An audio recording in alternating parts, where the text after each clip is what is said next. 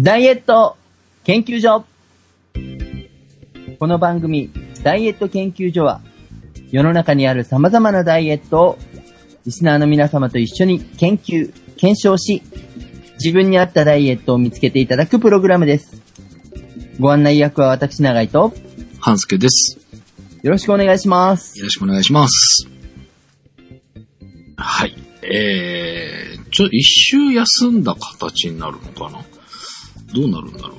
そうです、多分。配信がなんかちょっとずれてしまったので、ちょっとタイミングがずれたんで、よくわかんなくなっちゃったんですが、一周空いちゃったのかな？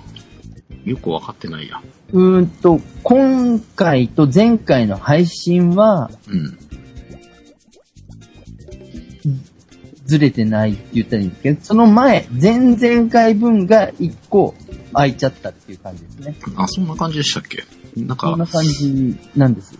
ちょいずれずれしちゃったので、よくわかんなくなってきてますけど。えー、なんか、声が出なかったということで、先週収録をお休みしたんですが、そうなんです。大丈夫なんですか？僕が、あの、全くあの、本当に力士の人みたいな声になっちゃって、丸々1週間、うん。何をやっても病院に行っても薬を飲んでももう全くダメで、うん。もう、でも、声を出すことだけができなかった感じだったんですね。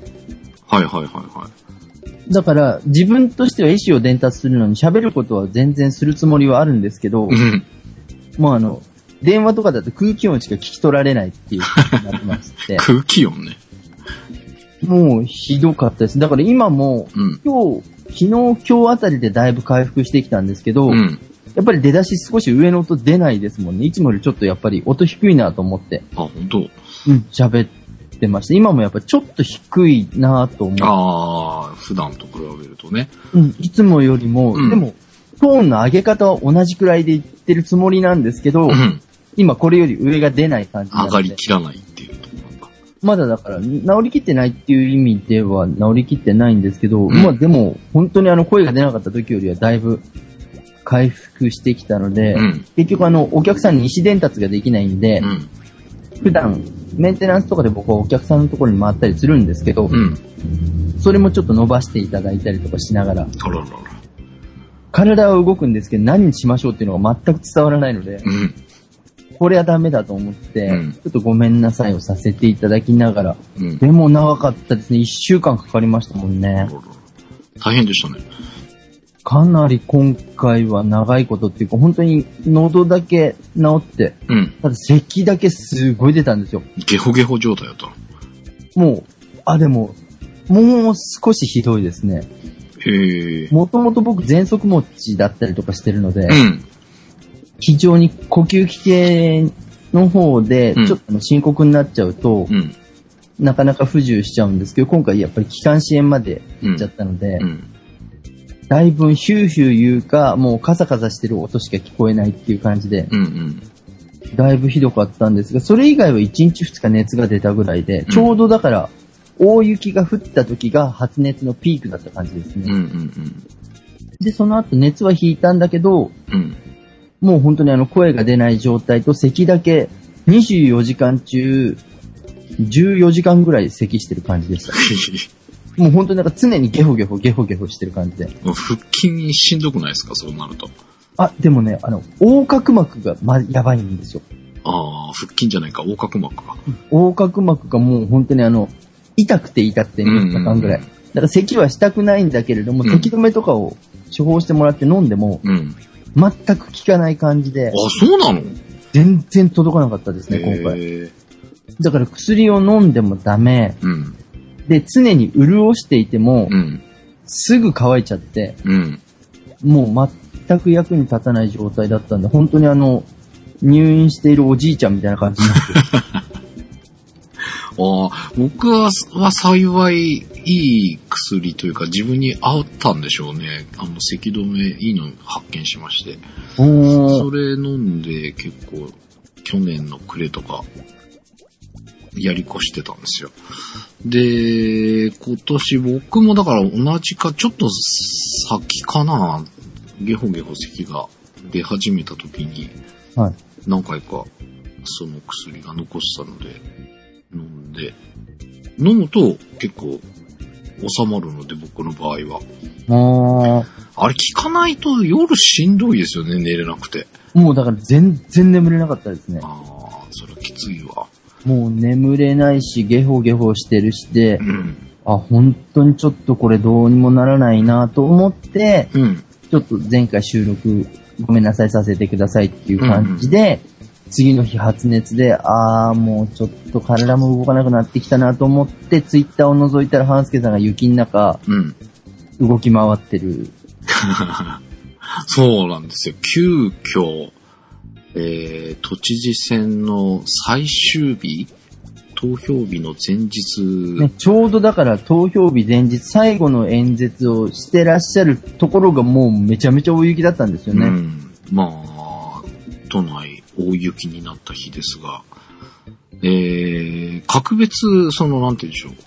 その候補に対してどうのこうのとかっていうことではなく、たまたまそこの機会があったので、はい。えー、街頭演説を生中継するっていうことで、やってみようか、みたいな話になりまして、行ったんですが、まあ、すごい雪で。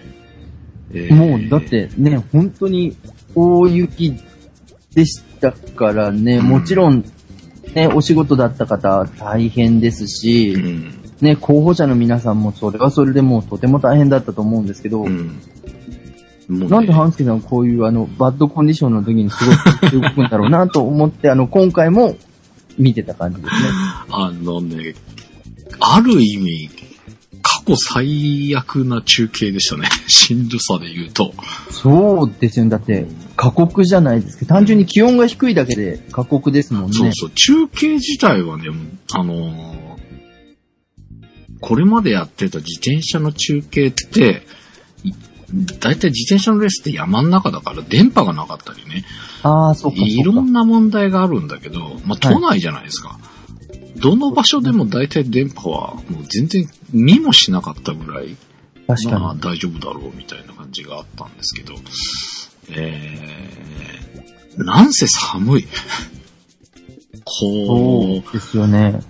雪は降り続けるし、そんなにね、だって自分で動き回って体を温めるっていうことでもないですもんね。そうそう。だから撮るもの自体もね、あのー外線か、外線車の上に立ってる人を撮るだけだから、全然楽なはずなんだけど、すごい辛かったね。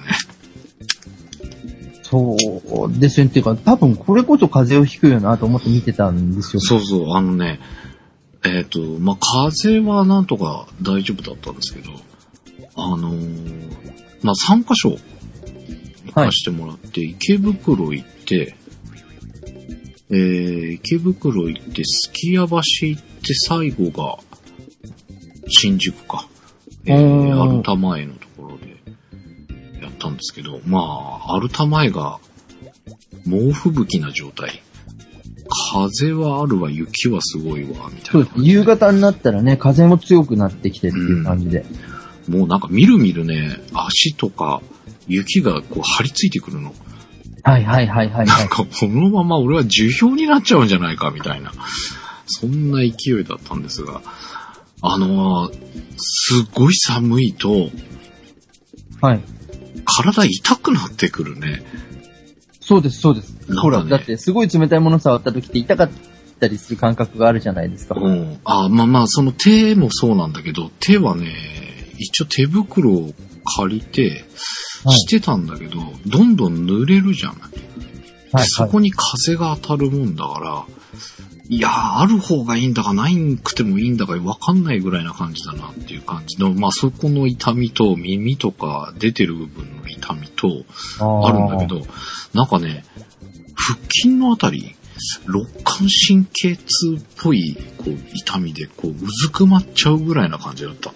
はいはいはいはいはい。だからね、あのーまあ、最後の新宿、結局、そこの日の8時だったかな。まあ、20時。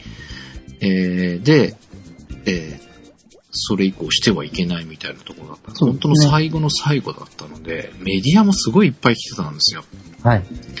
で、そんな雪の中にもかかわらず、人もすごいいっぱい来てて。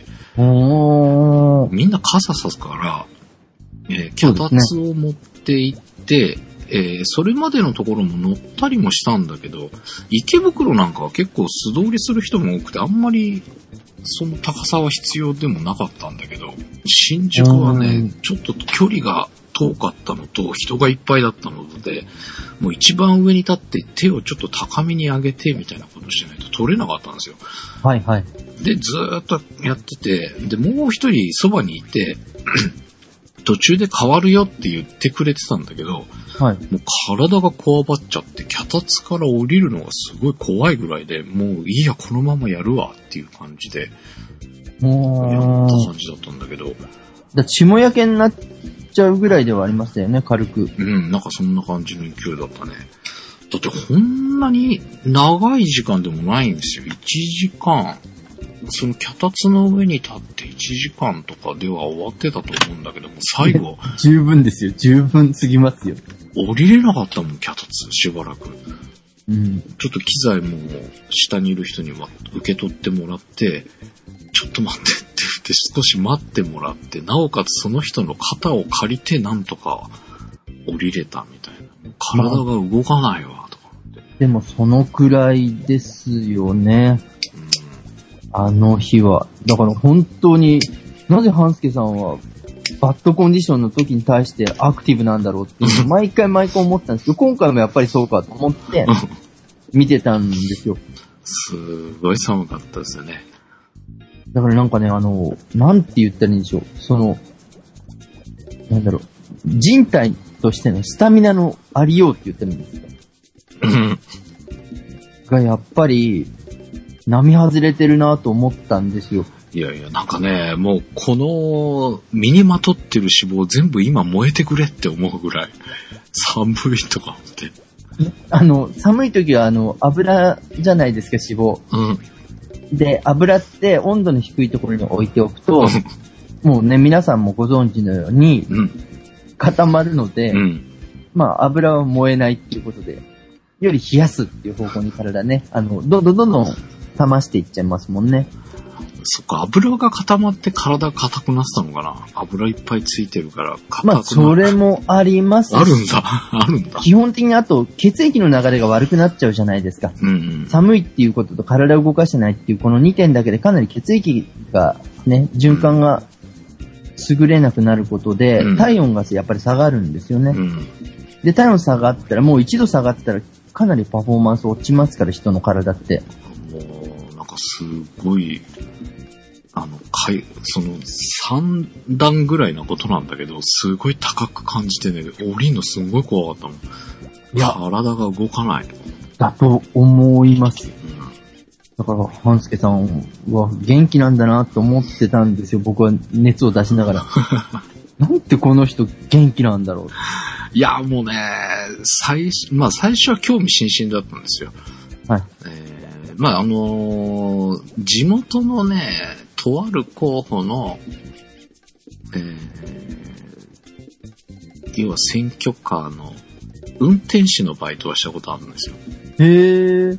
でもまだ学生の頃だったから、はいなんかその戦艦っていうか、あの、戦隊っていうの？戦、あのーそれぞれの事務所があるじゃないですか、本拠地が。はいはいはいあの雰囲気がどんななのかなっていうの興味津々だったんだけど、結局、最初と最後ちょっと寄っただけで、その雰囲気はあんまりよくわかんなかったんですが、まあそうですよね。運転手っていうことになったらそうですよね。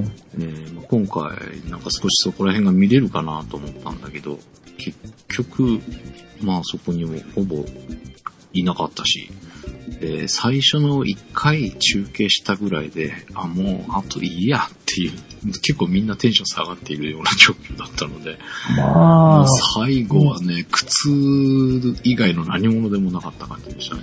過酷だと思いますっていうか、いわゆるあの、タウンウェアっていうか、要はそういう装備のない中でう、ん。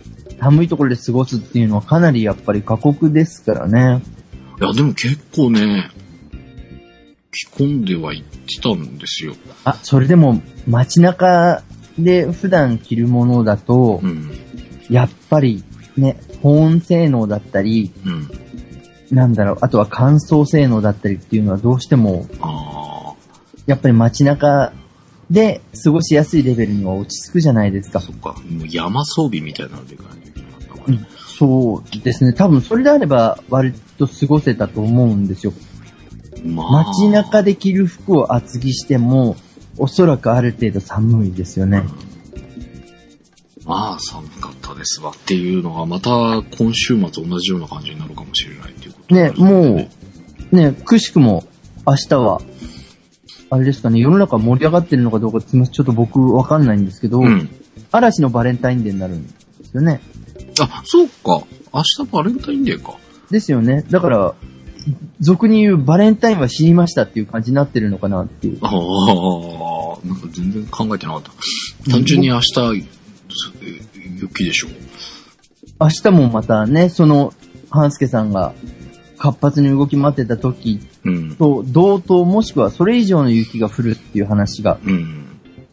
出ておりまして、うんなので僕収録前に今タイヤ交換してきました。あそうなんだ。てか、前回してなかったの？前回はもう熱が出てたんで、ああ、そうか、そうか。そうそうそう。で、割と過ごせてたんですよ。交換をしなくてうもん、一、回大きく雪が降って、うん。溶けちゃってっていうのが何年かあったんで、うんうん最近あまり交換してなかったんですけど、うん。うん。ちょっと今回はシャレにならないなと思って、あの、結局熱が出て日曜日に、うん。ある程度熱が引いた状態から、うん。一応外に出てみようと思って、外に出てみたら、うん。やっぱり車の屋根に50センチとか積まれてるんですよね。はいはいはいはい。そうだね。だかこっちでも結構だったもんね。2時間ぐらいかけて雪かきをしとかしてたので、うん同じぐらい降ったら多分また大変なことになるので、これはちょっと交換しないとどうにもならないなと思って、うんうん。今収録前に急遽行ってきてうん、さっき帰ってきた感じ。あ、そうなんだ。まあ、僕もだからね、えっと、都内まで車で行っといて、その、街頭演説の場所場所はもう電車で移動しろって言われてたんで、地下鉄で移動してたんですが、あのー朝行って帰り、えー、コインパーキングに止めていたんですけど、はい。もうさすがにそこのパーキングに誰も止めていなくて、まあそうですよ道ね。に出るまでの間が大雪な状態だし、車はもうなんか雪だるまみたいになってるし、うわーみたいな。まあだから次の日雪かきとかされた方も多いんじゃないかなと思うんで、うん。まあ、ある意味いい運動にはなった方も多いかなと思うのと、うん。多分腰やってる方も多いんだろうなと思うのと。ああ、来るでしょうね。俺もだからね、都内から帰ってくるのは意外と帰ってこれたんですよ。大通り通ってきてたのっていうのもあるんですけど、はい。うん思ってたより積もってなくて、どちらかというともう固まっててガリガリ言いながら走ってきたああ、感じだったんですそうかそうか、もう時間が遅くなってるから。うん。で、順調にまあ家のところまでは来たんですが、え借りてる駐車場がね、もう雪原状態でああ。入っていけないの。駐車場の中に。はいはいはいはい。もう高さがあって、なんか踏み潰して、もう突進してこう、ガシガシ入ってっちゃえみたいな。踏み固められてたりとかすると動けなかったりするけどさ、はい。もう誰も出入りしてない感じで、もう、まっさらな状態で、そのまんま、朝からずっと積もってたみたいな状態だったんですよ。うわー。で、もう、行ってまえと思ってガーって行ったんだけど、車半分ぐらい行ったら、もうなんか、そこに雪が入り込んじゃって、はいはいはいもう。それ以上進めないみたいな。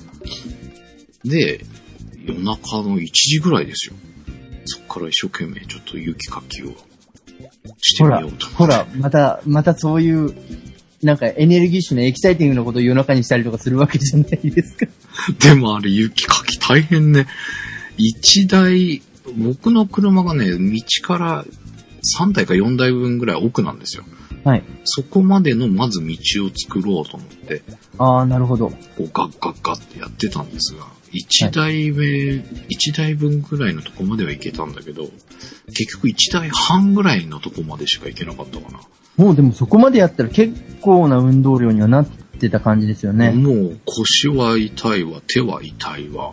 そうですよね。あの、まだだからそのまま放置されてた雪だから、ふんわりはしてたんであれだったんですけど、量がね、なんせ多いので、えー、1時間半、だから3、結局家帰ってたら3時半ぐらいなんですけど、1時間ぐらいはそこでちょっと頑張って格闘したんだけど、1時間で1台半でしょ。って、あと、1時間半とか2時間かけていけるかどうかって考えたらっていろいろ計算して、もうダメだと思って、一番手前におそらく空きであろうスペースにとりあえず止めちゃって、まあ明日怒られたら明日考えようとか、とりあえず一番手前のところを突っ込んできたわけですが。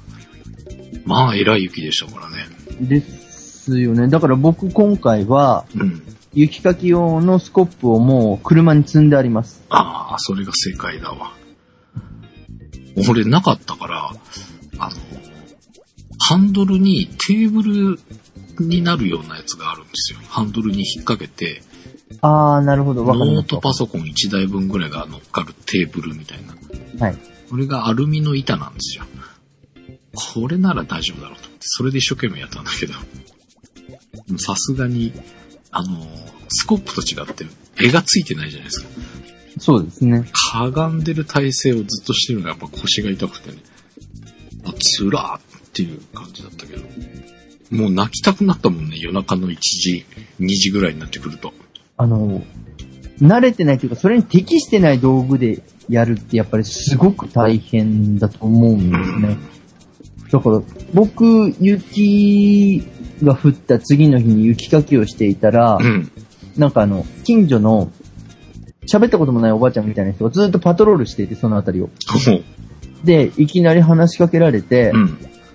どうもそこは造園業をやってるようなんですね、おはいはいはいはい。で、うちスコップいっぱいあるから貸してあげるよって言って、ほうほうほう。で、なんか、最初は大丈夫ですって言ってたんですけど、うん。もう大丈夫ですとか聞かないうちにもう姿が見えず、あっという間にスコップ持ってきていただいて、うん。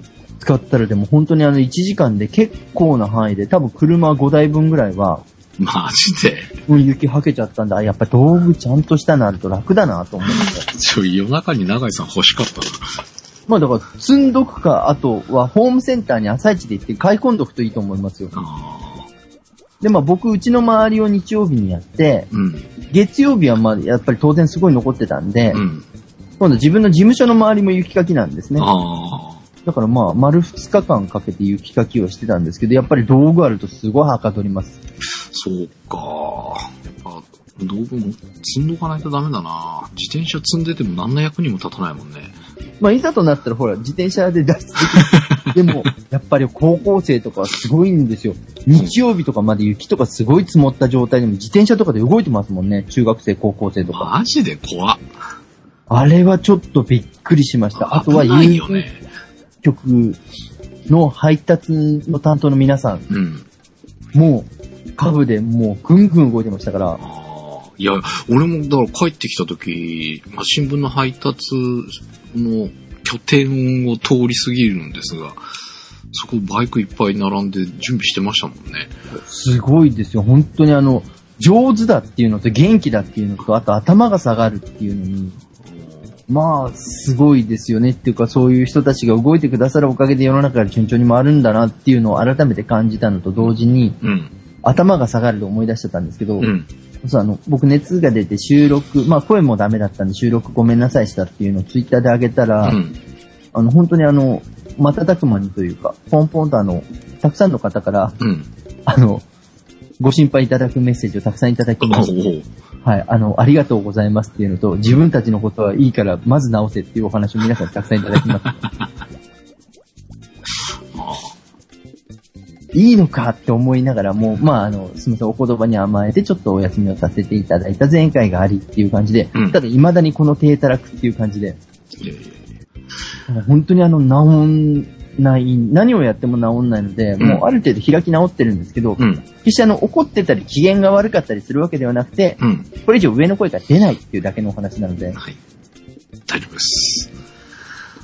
はい。で、まあ、その中でございますが、今週は、はいえ。ー、みんなどうしたいのっていうところで、うん、そうですね。というか、まあ、基準点をやっぱり持っていただくのが一番、うん。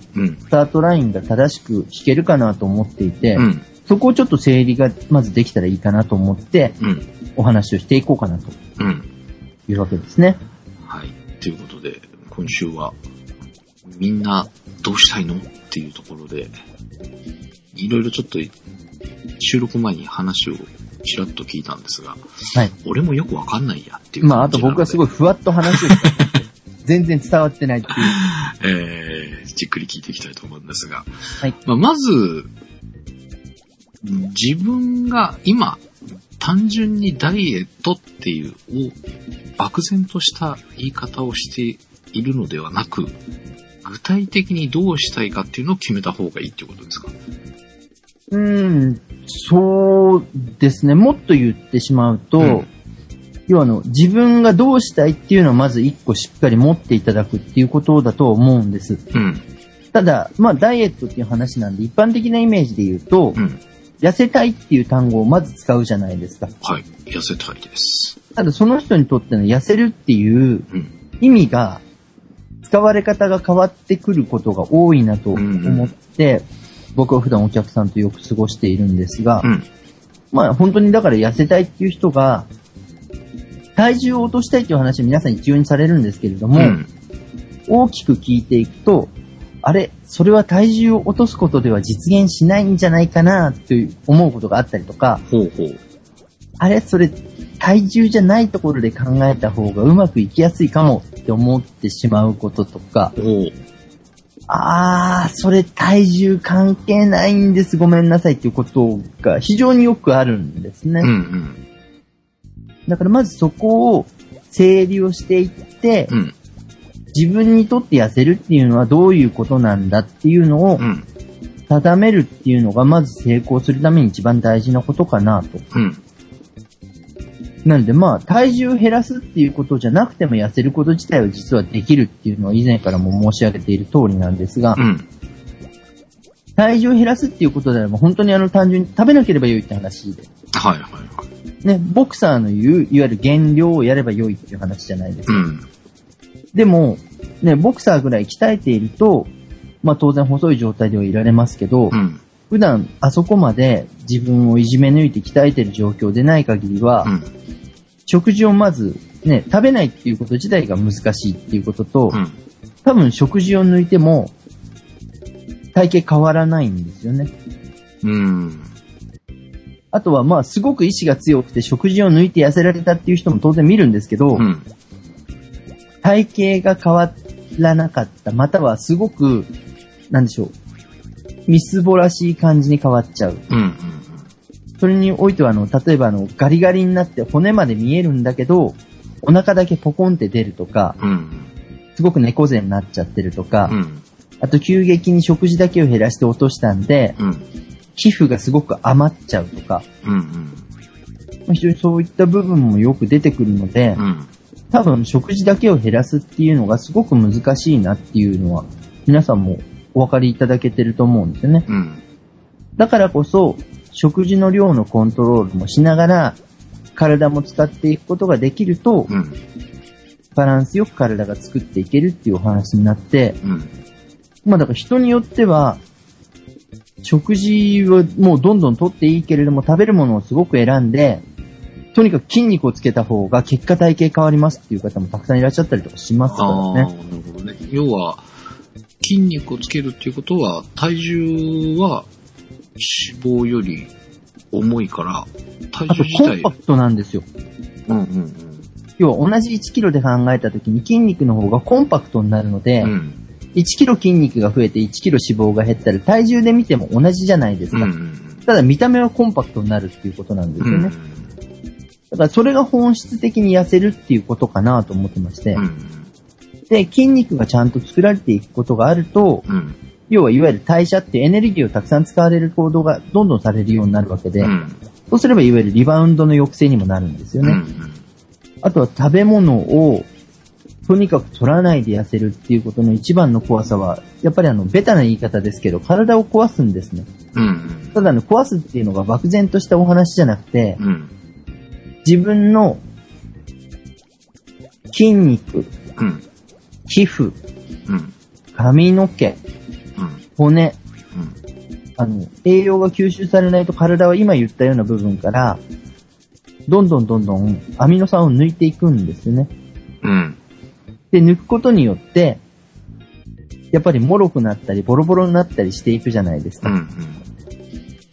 そうすると、当然体も順調に働かなくなっていくので、うん。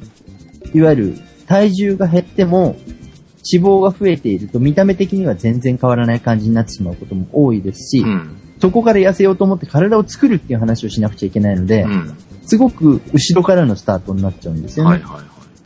だからそこのバランスをちゃんと取っていくっていうことがすごく大事なのと、うん。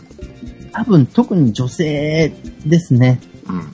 あの、正しく筋トレができていると、うん。かなり痩せやすくなると思います。ただ、正しくっていうのがポイントなので、ほうほう。あの、正しい筋トレって実はすごく難しいんですよ。うん。だからね、あの、いわゆるスポーツクラブとかジムって言われる場所にはトレーナーさんがいて、うん。そのいわゆる筋トレのフォームっていうのを教えてくれるんですようん。うね。ん。なので、そういったものを正しく覚えないと、うん。筋肉って本来使いたい部分を使えないことが多いんですね。うん。そうするといつまで経っても筋力つかないので、うん。変わらないですっていうお話になりやすいので、うん。まあ正しい筋トレができると女性の場合非常に効果が出やすいなっていうのは大きいですから、うん。例えばそのフォームを習うためだけに、ね、ちょっとの間ジムに通うっていうのもそれは一つ賢い体の作り方かもしれないですし、うん。多分残念ながら本とかを見たりとか DVD を見ただけでは、うん。正しい形って本当に作りづらいんですよ。うん。どんなに普段運動していても正しいフォームってうん。身についてないことが結構多いので、うん。そこに関しては多分皆さんご自身でね、ちょっとあの、本を買ったり DVD を見たりしてやればいいやって思ってる方も実際今すごく増えてるんですよ。多いんですけど、うん多分正しいフォームが身につかないんで、うん。成果に直結しないんですよね。そうすると、まああの、たくさんダイエットの本を買いました。うん。まずは買っただけで痩せる気になりますっていうのもありますけど、あでちょっとやってみたけど成果が出ないんで次のものにじゃあ期待をかけてっていう感じで、どんどんどんどん次のものへっていうね、あ。あの、パスしていっちゃう感じになってしまうこと多いと思うんですけど、うん。逆に正しいフォーム身につけておくと、うん。シンプルにそれができていくだけで結構体って変わるんですよ。うん。だからそういった部分で正しい筋トレっていうのを覚えていただくと変わりやすいですし、うん。逆に男性の場合だと、いわゆる柔軟性。はいはいはい。ただ柔軟性って今僕が言っているのが、うん。まあ関節が開く柔軟性っていうのが一般的にね、あの柔らかいって言われる、うん二つかと思うんですけど、うん。もっと一歩踏み込んだところで、うん。筋肉の柔軟性っていう部分をすごく大事にしていただきたいなと思ってるんです。うん。あのね、今日、ちょうどだから、ウォーキングが久々にできたんですよ。ちょっと間が空いちゃったんですけど、はい。えー久々に歩いてみたら、もうももと腰のあたりかな。なんかごわついた感じがするんだよね。はい。だからあのー先週でしたっけ？あの、その、ウォーキングの、になる前に、そのストレッチとかしするステップがあっていいんじゃないかっていうお話がはい。ありましたけど、はい。ああ、俺、今これウォーキングするよりちゃんとストレッチした方が良かったのかもっていう風な感じが、ちょっとしたかな。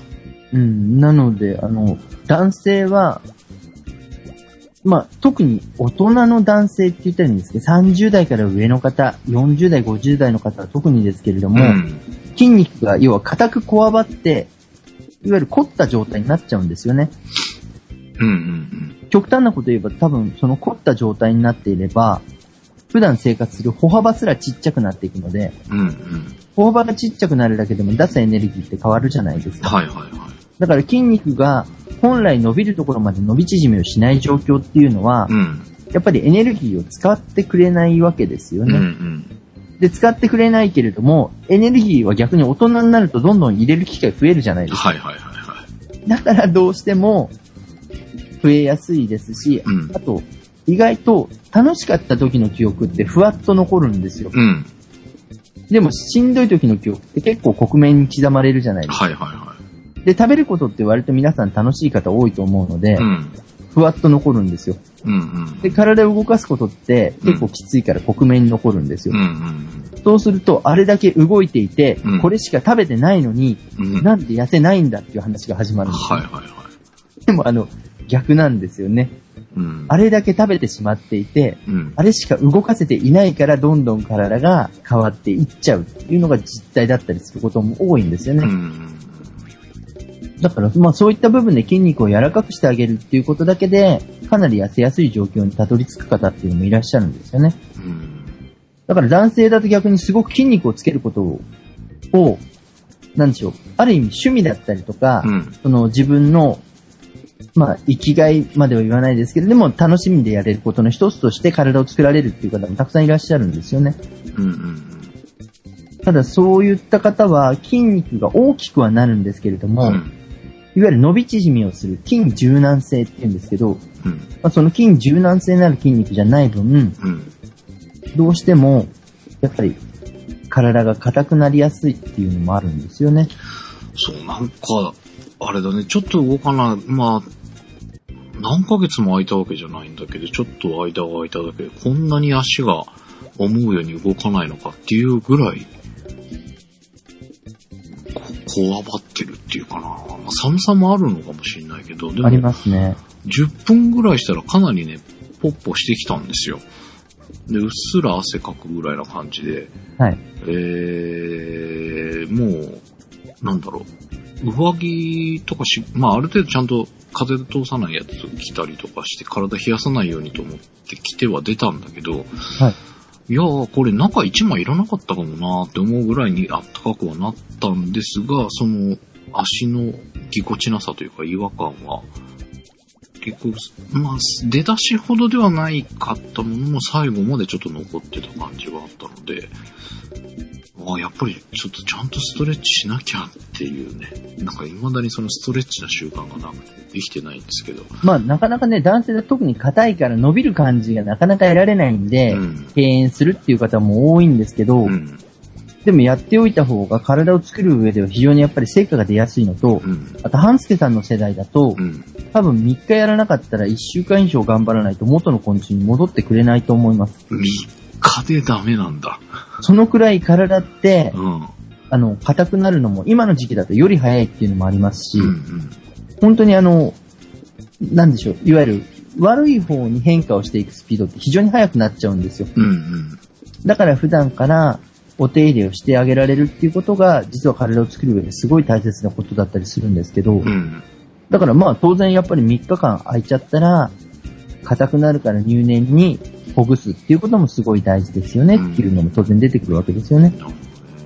で、そういった部分がちゃんとできてくることによって、男女ともに例えば体を締めるとか、うん。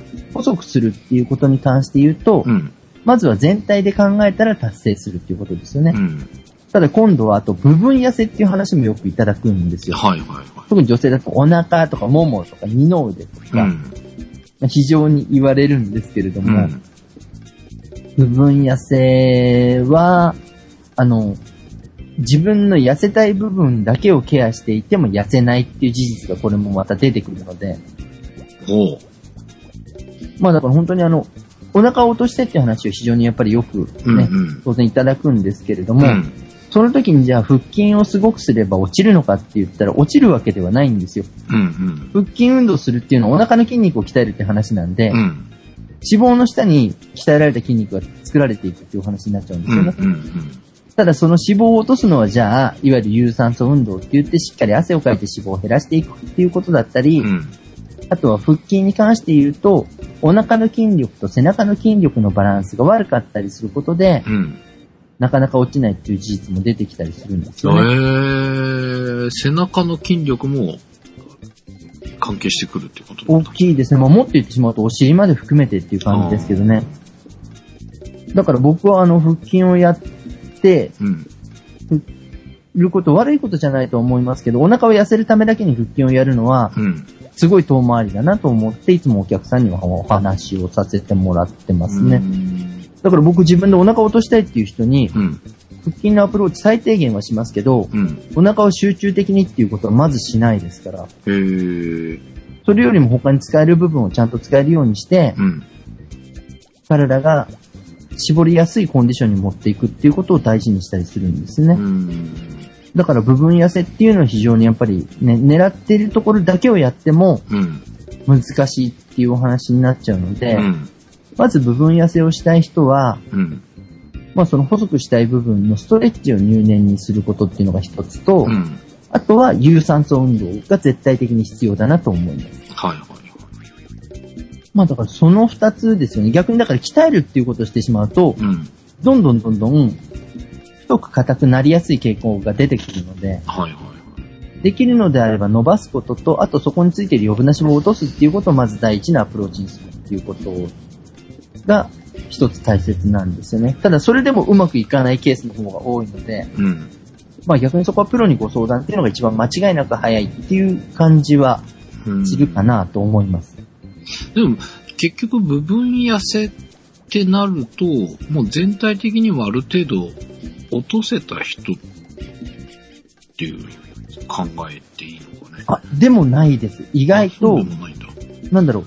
いや、あの、なんて言ったらいいんだろう。もともとそんなに太っているわけじゃないんだけれども、ここだけお肉がついちゃうっていうことがあったりするんですよはいはいはいはだから人によってはすごくうまく自分の努力によって痩せられる方っていうのも、まあ、まあ、そんなに多くはないんですけど、いらっしゃることはいらっしゃるんですねい。。うんうんで、すっきり痩せられるんですけれども、体型的にどうしてもバランスが取れない場所があるとか、うん。うんまあ、そういった方もいらっしゃるんですけれども、うんうん。部分痩せをしたいというお話で来る方は、多分もともと生まれ持った体型がアンバランスになっていて、うん。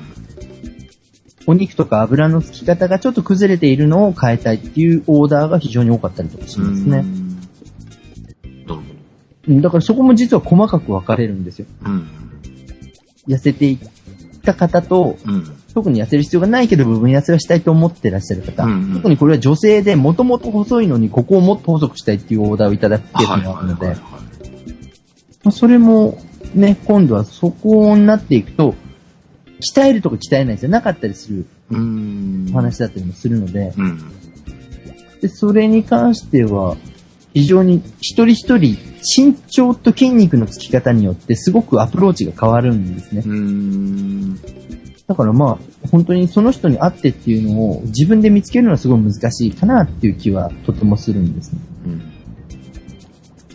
だから僕も部分痩せでオーダーをいただいても人によってやっぱりやること全然違いますから、うん。場合によって一切運動とかなしでっていう人もいらっしゃえる。えー。え、それは何？やっぱストレッチとかってこと？うん、あとはストレッチも自力でできる、要は自力で伸ばせる範囲と、うん。人の手が加わることで伸びるところっていうのもああるんであー、はいはいはいはい。す。なんでその部分を適切に伸ばさせていただいたりとか、うん。まあちょっと特殊な技術があったりするんで、それを使うことによって変えるっていうことをしていったりとか。もうそれってでももう自分でできる範囲を超えてしまう方がいらっしゃるからなんですうよね。ん。だから自分でできても、ここまでじゃあもっと変えたいのにって納得のいかない方っていうのが割と美意識の高い女性の方だといらっしゃったりとかして、うん。で、まあそういう方がこうしたいっていう時に提案をさせていただいたりでやっていくって、あと運動があまり好きじゃないっていう方もいらっしゃるので、でも運動しないでもそういうアプローチで痩せるんだ。あ、でも、痩せるというか細くなによりますよ。え？まあ20代中盤の方が多いですから、今そんな話をしていくのは。あ例えば40代の中盤とか30代の後半で。同じような提案をされたら僕は絶対運動をうん。一回お勧めしますし、うん。まあご本人が嫌だっていうケースもあるんで、あんまり強くは押せないこともありますけど、うん。必ず一回運動をするっていうことはうん。ご提案しますねっていうのは、動くことによって体が綺麗になるっていう形もあるので、うん。うん。だからまあそうした方が良いっていう意味でお勧めはするんですけど、うん20代ぐらいだとうん運動しなくてもなんとかなるケースが結構あったりするんですよ。へだから本当にあの、世代によっても変わりますしね。うんあと今男性でも体型変えたいっていう方非常に、やっぱり特に今、男性もすごく芸能人の方でも体をね、鍛えてらっしゃる方が多いのを皆さんご存知なので、うんうん。ああなりたいとか、いわゆるあの、 EXILE 軍団って言われたり、はいはいはい。皆さんだって非常に体鍛えてらっしゃったりとかするので、ああいう感じになりたいですみたいな形でお話をいただくこともあったりするので、うん。もうそういう方に関してはひたすら筋トレをおやっていただいたりとかもしますね。うん。あと、この前だと、まあ、高校進学するときに、ラグビー部に入ろうと思ってるんで、うん。まあ、その時の前提、ラグビーの割と強い高校に入りたいっていう子なので、うほう。あ、そのための体作りを短期間でできるメニューっていうので、この前組みに行ったんですけど、うん。まあ、だからそうなったらもう本当にあの、普通じゃありえないぐらいのきついことをさせて帰ってくるっていう感じで。そうなんだ。うん。まあ、だから本当に年齢とか世代とか目的によってできることすごく変わっていくので、うん。とてもだから、まあ、それが面白いっていうのはあるんですけどね。うん。だからあとは、うまく痩せられたんだけれども、うん。今までと同じことをしてて良いのかとか、うんあとリバウンドをしないために頑張りますっていう非常に真面目な方とかもやっぱりいらっしゃるんですよ。うん。うん。で、まあ痩せるまでの方法とうん。痩せてからの方法はアプローチが違うっていう話を以前もしたと思うので、うん。もう本当にだから痩せてから体を維持するためにどうしたら良いかっていう体の作り方と、うん。あと本当にすごく上手に痩せられたんだけれども、うん。体のここだけ落ちればもう言うことないんだけどっていうさっきお話が出てたパターンの方とか、うん。そこだけでもまた2つのパターンに分かれたりとかしますしね。うん。だからすごくあの体の作り方っていうのが、目的を定めると、じゃあどうしましょうっていうのが非常にはっきり出てくるので、うん。まあだからそれを定めていただくのが一番成功する上で、うん。近道になるかなというのがあって、うん。まあ、今回その基準点となるものを定めて、うん。痩せたいっていうのは分かったんで、どういうふうに痩せたいかっていうのを、具体的に皆さん思いをね、定めておいていただけるとうん。良いかなというふうに考えているわけなんです。うん。じゃあ、まあ、ちょっと整理すると、えー、まず単純に体重を減らしたいっていう人、はい。えー、全身の体型を変えたい人、そうですね。はい。で、えー、特定の部分、部分痩せと言われる、そういうことをしたい人。はい。で、えー、ある程度、痩せることはできたんだけど、思ってたような体型に変わ、変われなかったっていう人。そうですね。えー、それと、まあ、痩せたんだけど、次にリバウンドをしないために、維持するためにどうしたらいいか。っていう人。はい。まあ、大体この5つのパターンに分かれていくかなと。僕普段お仕事をさせてもらっている中でも、大体まあ皆さんこのオーダーのどこかに当てはまるケースが多いですねう。ん。これでもね、じゃあ自分は何なのかって思った時に、まず体重は減らしたいですよね。あの、はい。うん、おそらく10キロとかぐらいが、まあ、いわゆる標準的なものからプラスになっちゃってると思うので、まず重さを変えたい。まあ、それが、その、油じゃなくてそれが筋肉にすり替わって今の体重と変わらないとかっていうのは別にいいとは思うんですけど、はい。結構そうなったら多分すごく細くなりますよ。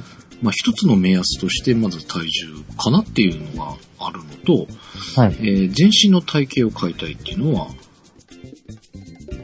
と、うんと、単純に全体的に細くなりたい って思ってしまうのと、えー部分痩せっていうとなんか、その今の全身の体型を変えるっていうのと被るんだけど、えー基本的にまだ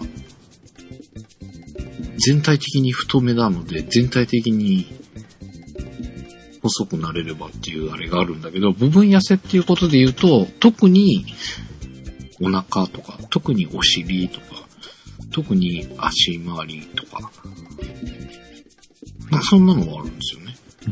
じゃあ、ここで整理をしていこうと思うんですが、うん。じゃあ、半助さんは今言った諸々の中で、うん。じゃあ、部分痩せ、お腹だけ、または足だけ痩せられたら納得できますかっていう、ああ、なるほどね。あ、ダメだな。ですよね。うん。じゃあ、体重がもし減らなくても、うんさっき言っていたみたいに、うん。体型が大きく変わるのであれば、うん。よしとできますかっていう話 OK です、OK です。ですよね。うん。っていうことは、半助さんが大事なのは体型を変えるために動くっていうお話になるわけじゃないですか。えーじゃあさっき今お伝えした5つの、えー、中から言うと2番目の全身の体型を変えるっていうところ。が、今の時点ではまず、うん。最大限優先して進めていくべきことっていうことになるわけですよね。うんうんそう、そこなんです。うん。でもほら、それを整理しないと、うん。どんどんどんどん、やっぱり欲求出ちゃうじゃないですか。うんうんうん。当然お腹も足も 減らして、みたいな話になっちゃうので、うんうんそこを定めたいっていう感じなんです。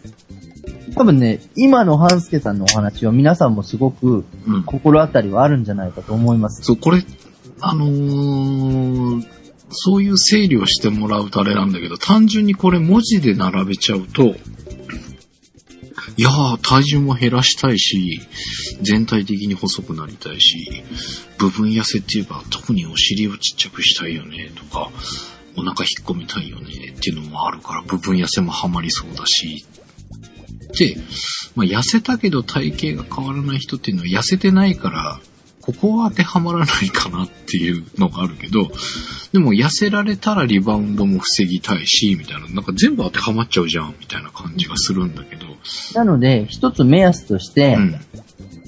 もし自分が魔法使いにあって、今のあなたに一つだけ 望むことをこの5つの中から叶えてあげます。どれがいいですかで考えてもらうと。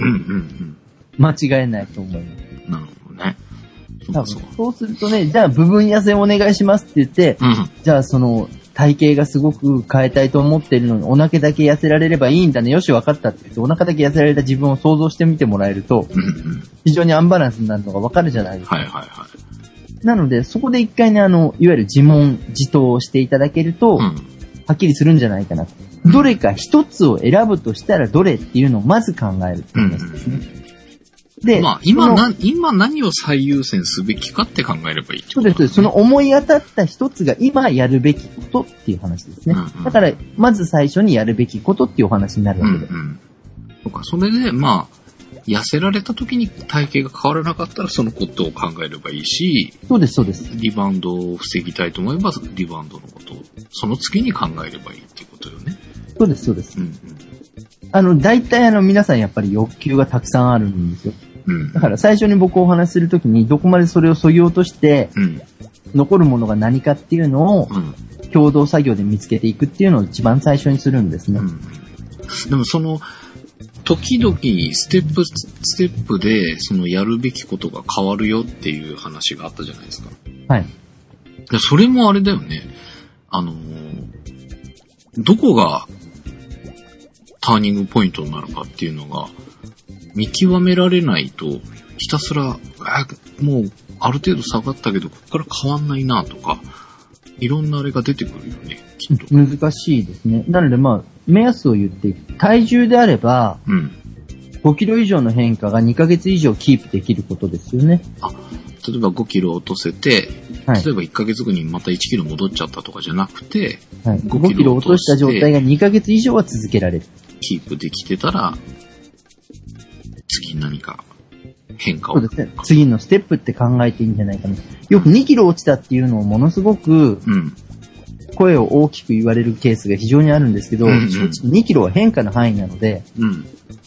あのいくらでも変わる部分なんですね。ああ、なるほどね。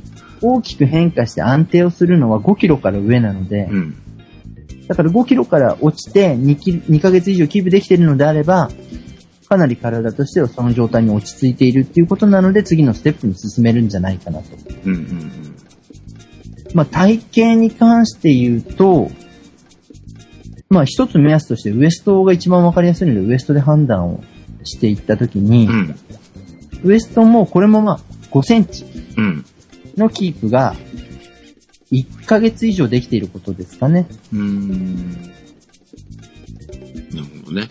まあ、そういう一つの目安を持って、今何をするべきかっていうのを考えて、まずは、ちゃんと何を目指しているのかを頭に置いて動いてみようっていうことですね。そうなんです。そうじゃないと本当に2キロ落ちたっていう話ですごく盛り上がっちゃうあ、そうと、そう、そのね、ごめん戻るので、あそう、戻るよね。っていうのは、そう、これ一周空いちゃったから話すの忘れるところだったんですが、はい。えっ、とね、先し、前回の収録が先々週か、そうですね。収録直後、えー、学校関係の撮影が残ってて、はい。一泊二日の撮影に行ったんですよ。はい。久しぶりに。はい。何ヶ月か、ん何ヶ月も経ってないかな。うん、12月中から、一応一月ぶりぐらいかな？はい。に行ったんですが、はい。えー、なんとですね、い一泊二日って一日目が長いんですよね。前にも言ったかもしれないですけど、えー朝合流して、えー、子供たちが寝る就寝時間ぐらいまでいるので、はい。えー、だいたい12時間とか13時間とか撮影なんですよ。ひっついてるというか。ね。過酷な環境に飛び込むでしょ？で、いや、やっぱ久々できついなと。まあ、ちょっとね、早かったんで、まあ、10、撮影自体は11時間ぐらいだったかな。まあでも移動とかも含めるとやっぱ12時間以上な感じだったんですが、長いですよね、1日が。そう、1日目が長いんですよ。2日目はお昼ご飯食べて見送ったらおしまいなんで、昼過ぎには終わるんですけど。まあでもね、1日目すごいしんどかったんですよ。やっぱ久々できついなと思って帰ってもう風呂入って飯食うか食わないかどうしようか悩んで食わないでね、あ、食ったんかな 食ったんだけど、ろくそこ食わずに寝たような感じだったんですが、5キロ痩せました。まあ、それだけ過酷だとそうなりますよね。うわ、来たなと思って、あのー正月太りの話してましたけど、はい。えー、その直前ぐらいで3キロ残った、3キロで2キロちょいかな、残ってたぐらいだったんですけど、そっから5キロなんで、マイナス3キロぐらいになったんですよ。はい、はい、はい。そしたらすっごい体調悪くなって、その数字を見たら、やったっていうよりも、すげえ体の調子が悪いなっていう感じがして、まあそうですね。まあ水分はもちろんですけど、うん。やっぱりさっき言ってたみたいに脂肪が減ったわけではないですからね、全体的に。脂肪も多少は減ったでしょうけど、おそらくそれよりもやっぱりね、骨やら筋肉やらから、たくさん栄養分を抜いちゃった状態だったりするわけですかそんならね。感じだったのかななんかすっげえ調子悪くて。はい。で、まあそ、ちょうどだから、あの、動き出してた後だったんですよね。はい。だからそこら辺のあれが出たのかななんて一瞬思ったりもしたんですけど、いや、なんかちょっと違うぞと。これはなんか体が異常をきたしてるような気がするとか思って。で、ちょっと食事がいい加減だったんですよね、その前が。はい。あの、まあ、量を少し抑えなきゃな、みたいなのがあって、えー、量的には、あの、少し、少しずつ減らしてた感じではあるんですけど。内容がね、まあ、あんまり野菜が取れてなかったりとか、あー。まあ、言ってしまえば肉とか魚とかもあれだと、ほんと炭水化物ばっかりみたいな状態だった。中学生の食事じゃないですか。もうこれはちょっと良くないなと思いながらも、まあちょっと偏っちゃいましたね。偏ったのが続いてたのと、量を減らしてたりもしてたりっていうのもあって、で、なんかすっごい調子が悪くなって、なんか次の日はまあ午後1ぐらいで終わったので、その後なんかちょっと野菜を食おうと思って、コンビニ行ってサラダ買って、野菜、バケツみたいなやつ今あるんですよ。はい。バケツってほど大きくないか。なんていうんだろう。丼ぐらいのサラダが売ってたりするので、まあ大きめのカップってそうそうそう。それ食べて、えー、肉食って、ご飯食って、ただ少し、なんとなく、気分的に良くなってきたぞっていう。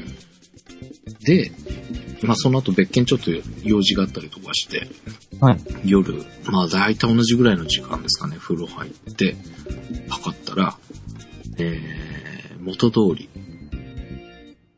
じゃあ、行って帰ってきて。ね。なんかす、一日なんだ、みたいな感じでしたね。まあそうすると、だから水分が抜けたのと、食事をす、量が少なくて胃が軽くなってたのと、あとは栄養バランスが偏ってたのが原因っていうことですね。ただ、おそらくその中でも、うん。きっと筋肉からはアミノ酸をぐんぐん抜かれたと思います。そうなんだ。うん、その可能性はやっぱり高いですね。まあでも、ね、こんなに半助さんが身をもって示してくださっているので、うん。あの、2キロとか3キロは戻るっていう話ですよね。びっくりですね。5キロ痩せて、でも食うだけ食ったから、まあ、3キロぐらいとかは平気で戻るだろうなっていうのはあったんですよ。はい。5キロ戻りましたからね。まあ、だからそれだとね、条件を満たせないので、やっぱり痩せたっていう状態ではないっていう感じですね。3キロ、2キロなんていうのは、多分全然誤差だね。うん、誤差ですし、あと、やっぱりあの、ね、過ぎたるは及ばざるがごとしとよく言いますもので、うんやっぱりあの、人の体って急激に落とすことには耐えられないんですよ。うん。うん。以前も言った通り、やっぱり1ヶ月で脂肪を1キロ落とすっていうのは大体まあ、順調な数値。うん1.5キロ落ちたらかなり大成功っていうレベルですから、だからなんかそれが、意外とあっけなくできちゃうと、脂肪じゃなくて違うところが落ちてる。俺の、俺みたいになんかおかしなことになってるよ、みたいなことな早く落ちるものが落ちてるっていうことですからね。うん脂肪っていうのはかなり落ちにくいですから、本来。うん。だからそれが短期間で落ちるっていうことは、まあなかなかないですし、うん。逆にそれを歌うようなものには惑わされてはいけないっていう部分もありますからね。ね。だからあの、い、まあ少なくとも2月はキープできていないとうん。変化したっていう状態ではないわけですからね。うん。もうね、5キロ減らしても5キロちゃんと戻るっていう人が世の中にいるっていうだけで。一瞬で戻ったっていうのはびっくりしましたけどね。だから5キロ痩せた時にもう何回か測ったんですよ。普段は1回しか測んないんですけど、はい。え、嘘だろって思って、その何回か測ったんで、それは間違いないんですけど、戻った時も2回測りましたけど、しっかり戻ってたら間違いなかったので、まあびっくりしました。その、1日で5キロ下がって5キロ戻るみたいな、こんなに動くんだっていうのがちょっと初めての経験だった感じがしましたけど。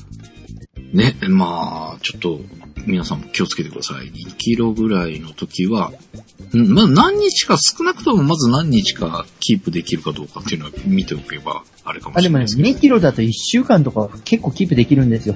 あ、そうなんだ。やっぱり何ヶ月っていう、2ヶ月ぐらいはっていう。ですね。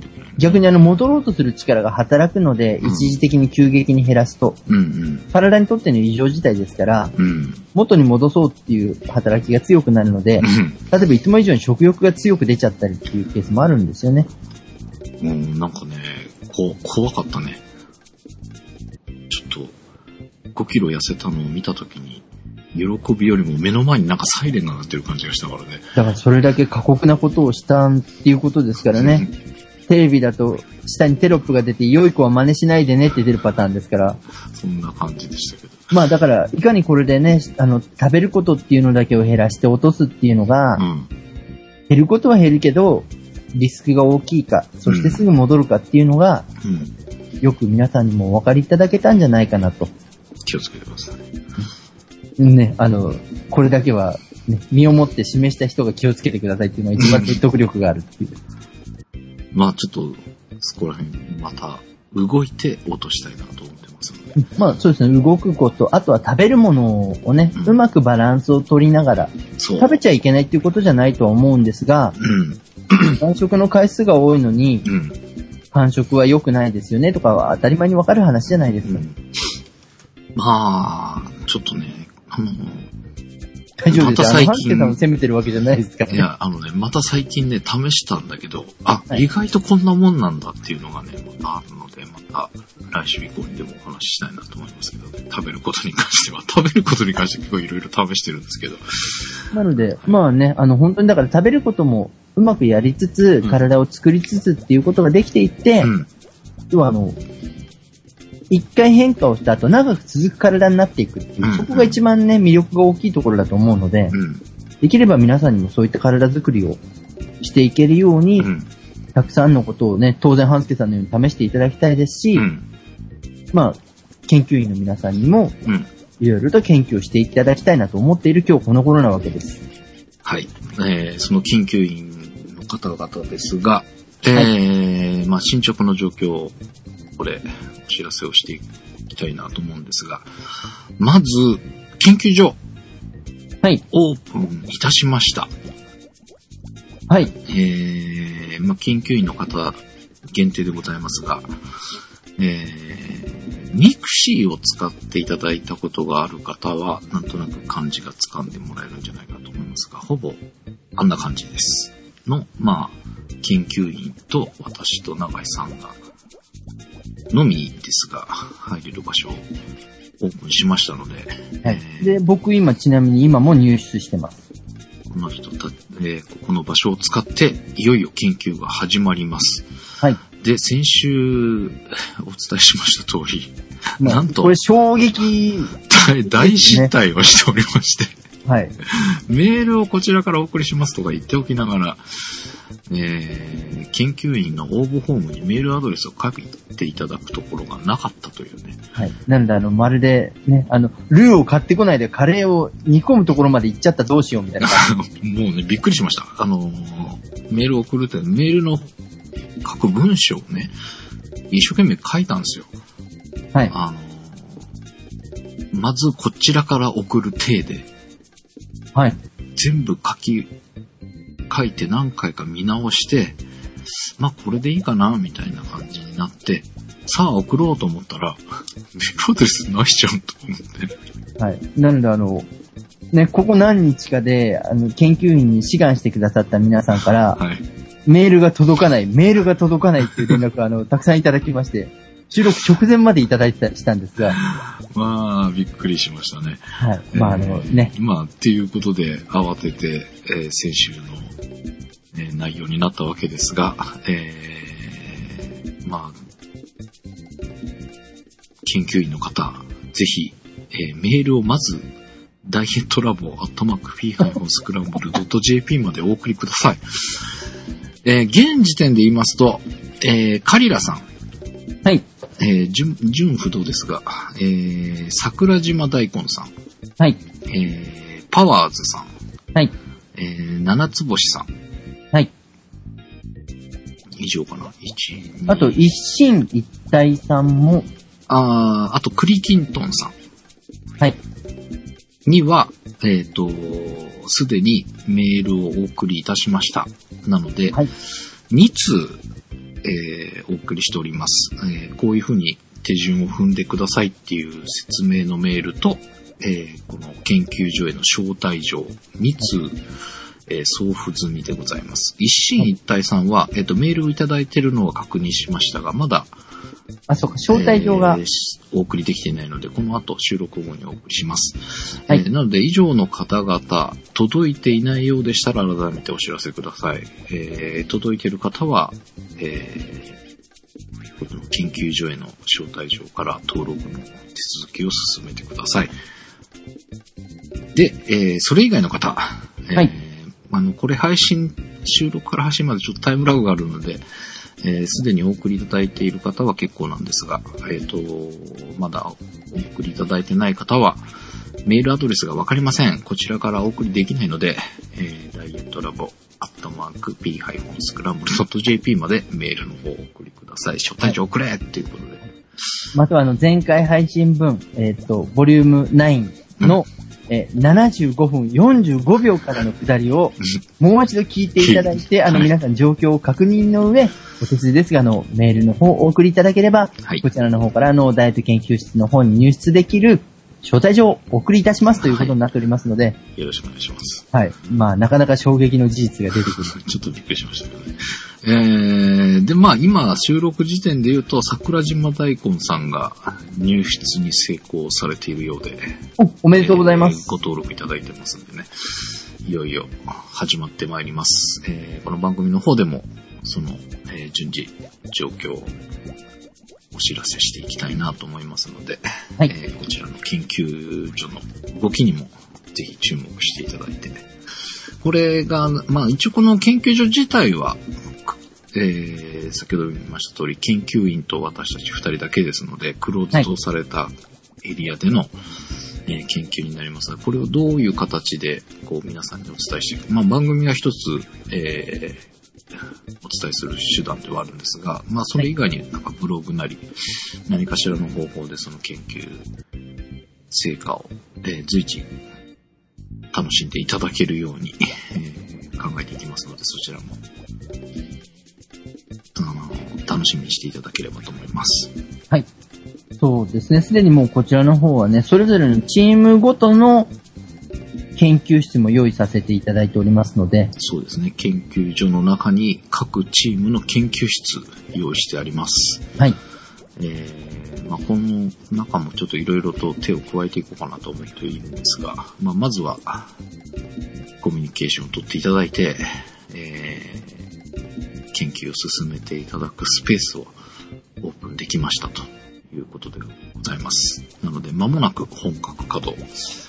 皆さんからメールをいただいてね、皆さんがここに入ってきていただけると本格稼働になるかと思いますまあので。そうですね。あとはもう入っていただけた方に関しては、もうあの、プロフィール等々でまたあの、ご自身の、まあダイエットに関することでいいと思うんですけれども、うん簡単な自己紹介を入れておいていただけるとうん、非常に、なんでしょう、スマートに皆さんとのやりとりが進んでいくのかな。そうですね。えー、まあ、各自己紹介のトピックなんかも用意してありますので、そちら積極的に使っていただいて、えー、まあ、研究する研究室自体はチームごとでございますが、えー全員で、こうなんでしょう、コミュニケーションを取れるような場所も用意してありますので、はい他のチーム員なんかともコミュニケーションを取りながら、えーいい形で研究を進めていただけるとありがたいなと思っております。これがどれぐらいこう、動き出すかっていうのが私たちも未知の世界なので、そうですね。あと多分、試みとしても、まあ、あ、新しいというか、うん、なかなか多分、ね、できないっていうのも含めて、なかなかこうやって皆さんにご協力をいただけるっていうことも少ないのかなと思いつつ、うん、うん、おかげさまでたくさんの方にね、あの、お手伝いいただけるっていうことなので、うん、本当にすごく楽しくうん。やれていけると良いなと思いますので、はい。えーぜひそちらの活動もね、えーお聞きいただいている皆さんも楽しみにしていただけると嬉しいです。で、えーもう一つ、これね、ずっとやってて、ま言うの忘れていたんですが、はいえーこのダイエット研究所を配信しております、ポッドキャストステーションスクランブルのはい。えー各番組、まあ、この番組で言いましても、えーその回でお話しした関係あるものっていうか、お話ししたものに近いものを、はい。まあ、まつわるもの。まつわるものって言えばいいのかな、えー、を、商品リンクみたいなのを貼っております。えー、これまでので言うと、バスケットボールがあったり、えーローラー台があったり、心拍計があったり、ありましたね。えー、あと、エアロ、エアロバイクっていうんですか、えー、そんなものとか。はい。まあ、すごいのは、あの、AKB48 のうん。関連商品までが並ぶという。ああ、先週のね、えー先週本当配に幅の広い AKB。これなんかね、AKB って大きく入ってるやつないかなと思って、これにしたんですけど、あとね、えー先週、さよなら長井一郎さんのお話が冒頭にあったので、長井一郎さんのなんかないかなと思ったら、長井一郎グッズっていうか、波平さんグッズがことごとく売り切れなのね。あまあ、やっぱりそれだけね、皆さんの心の中にすごくね、存在していらっしゃる偉大な方っていうことですよねう。んな、なんだっけな、ゆらゆらストラップだったっけかな。あのー、サザエさんとかカツオとかはあるんですけど、波平さんのがないなと思ってよくよく見たら、売り切れ、在庫なしみたいな状態になっちゃってて、うーん。まあそんな関係の、あの、番組の中でお話ししたもの、お話ししたようなものって言えばいいのかな。まあ、そうですね。てちょっと話題に上ったものに近いものって言ったらいいんですかね。の、えー、Amazon へのリンクを貼っております。えー、まあ、あのーちょっと覗いて、これを貼っつけたから買ってくれということではございません。まあ、あのー心拍計とかね、どんなものなんだろうとかっていうのもあると思いますので、えー、どんなものなのかちょっと覗いてみてもらえるといいかなということで貼ってあります。えー、まあ、ぶっちゃけて言うと、ここ踏んでもらってなんかお買い物してもらえると、えーサーバー代になるかなっていうことではございますが、局長からのお願いっていう感じですね、はい今のは。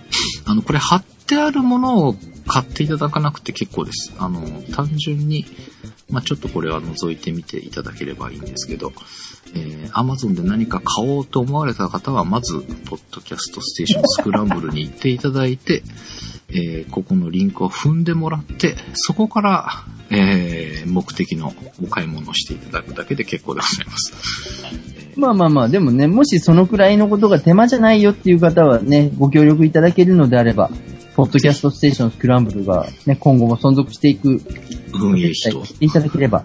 なりますので、ぜひ、えーこちらの方、まあちょっと楽しんでもらえればなっていうのも、えーありますので、あの、その回に、えっ、とですね、バックナンバーページ行くと各回3つあります。トップページはスペースの関係上各回2つしか並べられないんですが、えーまともにそのものズバリを載せてる回もあれば、ちょっとひねくれた形のもので載せているものもありますので、えーぜひサイトの方もご覧いただいて楽しんでそう。ですね、今僕はそこを見ているんですけれども、うんワカサギ釣りのバイブルとバスケットボール、星の絵本というものすごい並びだったりっていう、ラナケインとかもありますしね。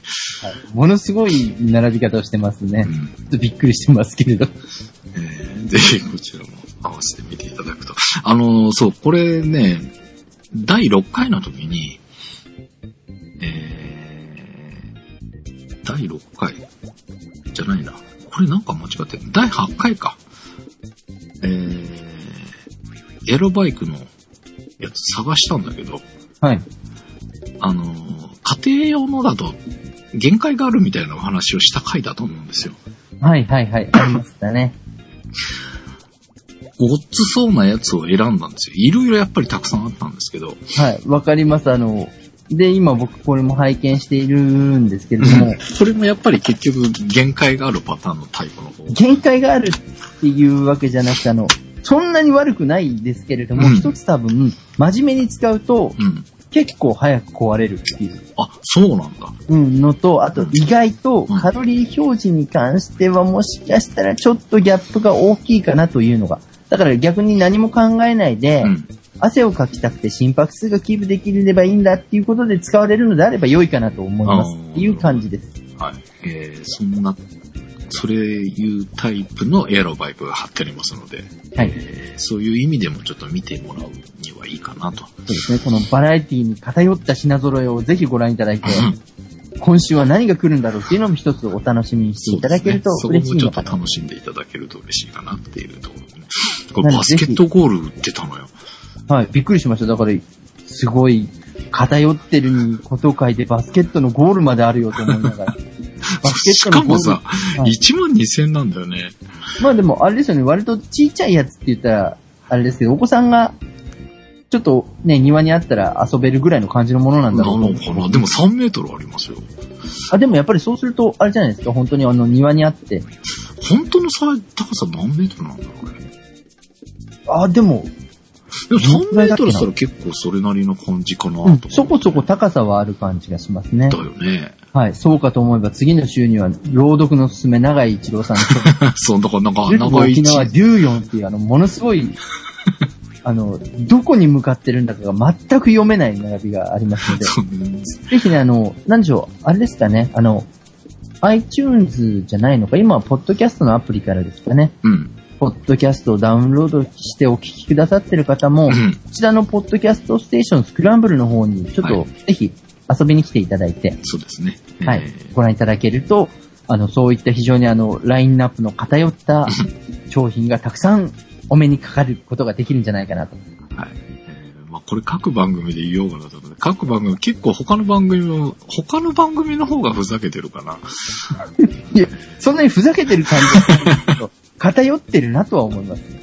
ものすごい幅だなって思ってるぐらいで。あの、タロちゃんのジオサイエンスニュースで地学の番組もやってるんですけど、はい。冒頭にね、えー、タロちゃんが、部屋に本棚がいっぱいあって、みたいな話をしていて、はい。えーそう、こんなやつかな、みたいな想像の、えー本棚とかね、えー並べてみたり、まあ、各番組、もうだんだん最初の頃は一生懸命それに近いもの、近いものって思ってたんですけど、だんだんこう、いい加減になってきまして、はい。なんかあの、あれですよね、エキサイト翻訳的な感じで並んでる感じですよね。なんかめちゃくちゃこう、楽しい、なんか選ぶの楽しみになってきたりもしてる。根本的なものだけ合ってますっていう。私、あなたを許すことができますみたいな感じで訳されちゃう感じが。そうそうそう。あの、週刊ラジオでは仮面ライダーのフィギュアとか貼ってありますからね。何の番組だよっていう状態になってますけど。はもうね、そういった部分でもあの、非常にあの、お楽しみいただける、い。非常にあの、バラエティに富んだ、ポッドキャストステーションを、半助さんが局長となり、してくださっております。はい。えーまあそんなのもやってますので、えーぜひ何か Amazon でお買い物される際は、一旦こちらをお立ち寄りいただいて、ちょっとこう眺めていただいてからお買い物していただけると非常に助かります。なので順番としては、アマゾン見るんだ、じゃあスクランブル行こうっていうパターンで覚えていただけるといいっていうことですね。そうですね。えーややこしそうくなる。そういった流れを踏んでいただけると非常に、この、存続が少し安泰になるかなと思いますので、ぜひ、あの、あくまでここに貼ってるものを買えということではございませんので安心ください。あの、ここから入って、アマゾンに行って、そこでお買い物をしていただければ何でも結構ですってっていうことですね。あの、ここ意外と高いものを貼っつけてたりしますので、えーいやいや、それはっていうね。まあ、まあ高い割に実用性の限られてるものっていうのが正しいですかね。あ、そうね。かな。あの、まあ、でもね、選ぶ時の基準として、あ、これいいかもっていうものを選ぶようにはしてはいるんですけどね。同じようなものが並んでた場合は。わかりますわかります。なので、あの、すごく金額が大きくて、あまあわかるんだけど、これすごく使う場面限定されるような。あまあそうそう。そういうのもあるしね。えーだってセンター試験の英語問題集とかね、えー並んでたりしますし。はい。えーさっき、縦に見ても横に見てもものすごい幅になってます。さっきも言いましたけど、AKB のやつなんか単純に AKB ってこのちっちゃいアイコンでもわかるように、これっていうだけのものですので、えーそういう選び方になってしまうものも中にはありますので、えーあくまでこれは楽しんでもらうだけでも結構ですので、ちょっと覗いてみていただけると嬉しいです。はい。ぜひあのね、ここから皆さん入っていただいて、あなたが見た商品はこんなし、あなたが見た商品を買った人はこんなのも買っていますみたいなので、どんどん AKB 商品に進められちゃうみたいなことに。ね、半助さんの仕掛けたトラップにあの、まんまとハマっていただけると、はいあの、やった甲斐があるということで。そうですね。バスケッターが増えると嬉しいかなみたいなのもある。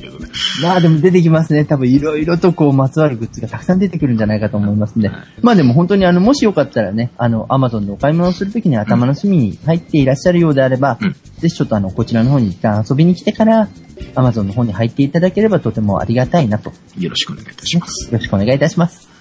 はい。ということで、えー、今週もお届けしました、えー、ダイエット研究所、えー、いよいよ研究が間もなく始まりますので、そちらも楽しみにしていただければという感じでございます。はい。まあいろんな意味で目が離せない展開になってきてますので。はい。ということで、お届けしました。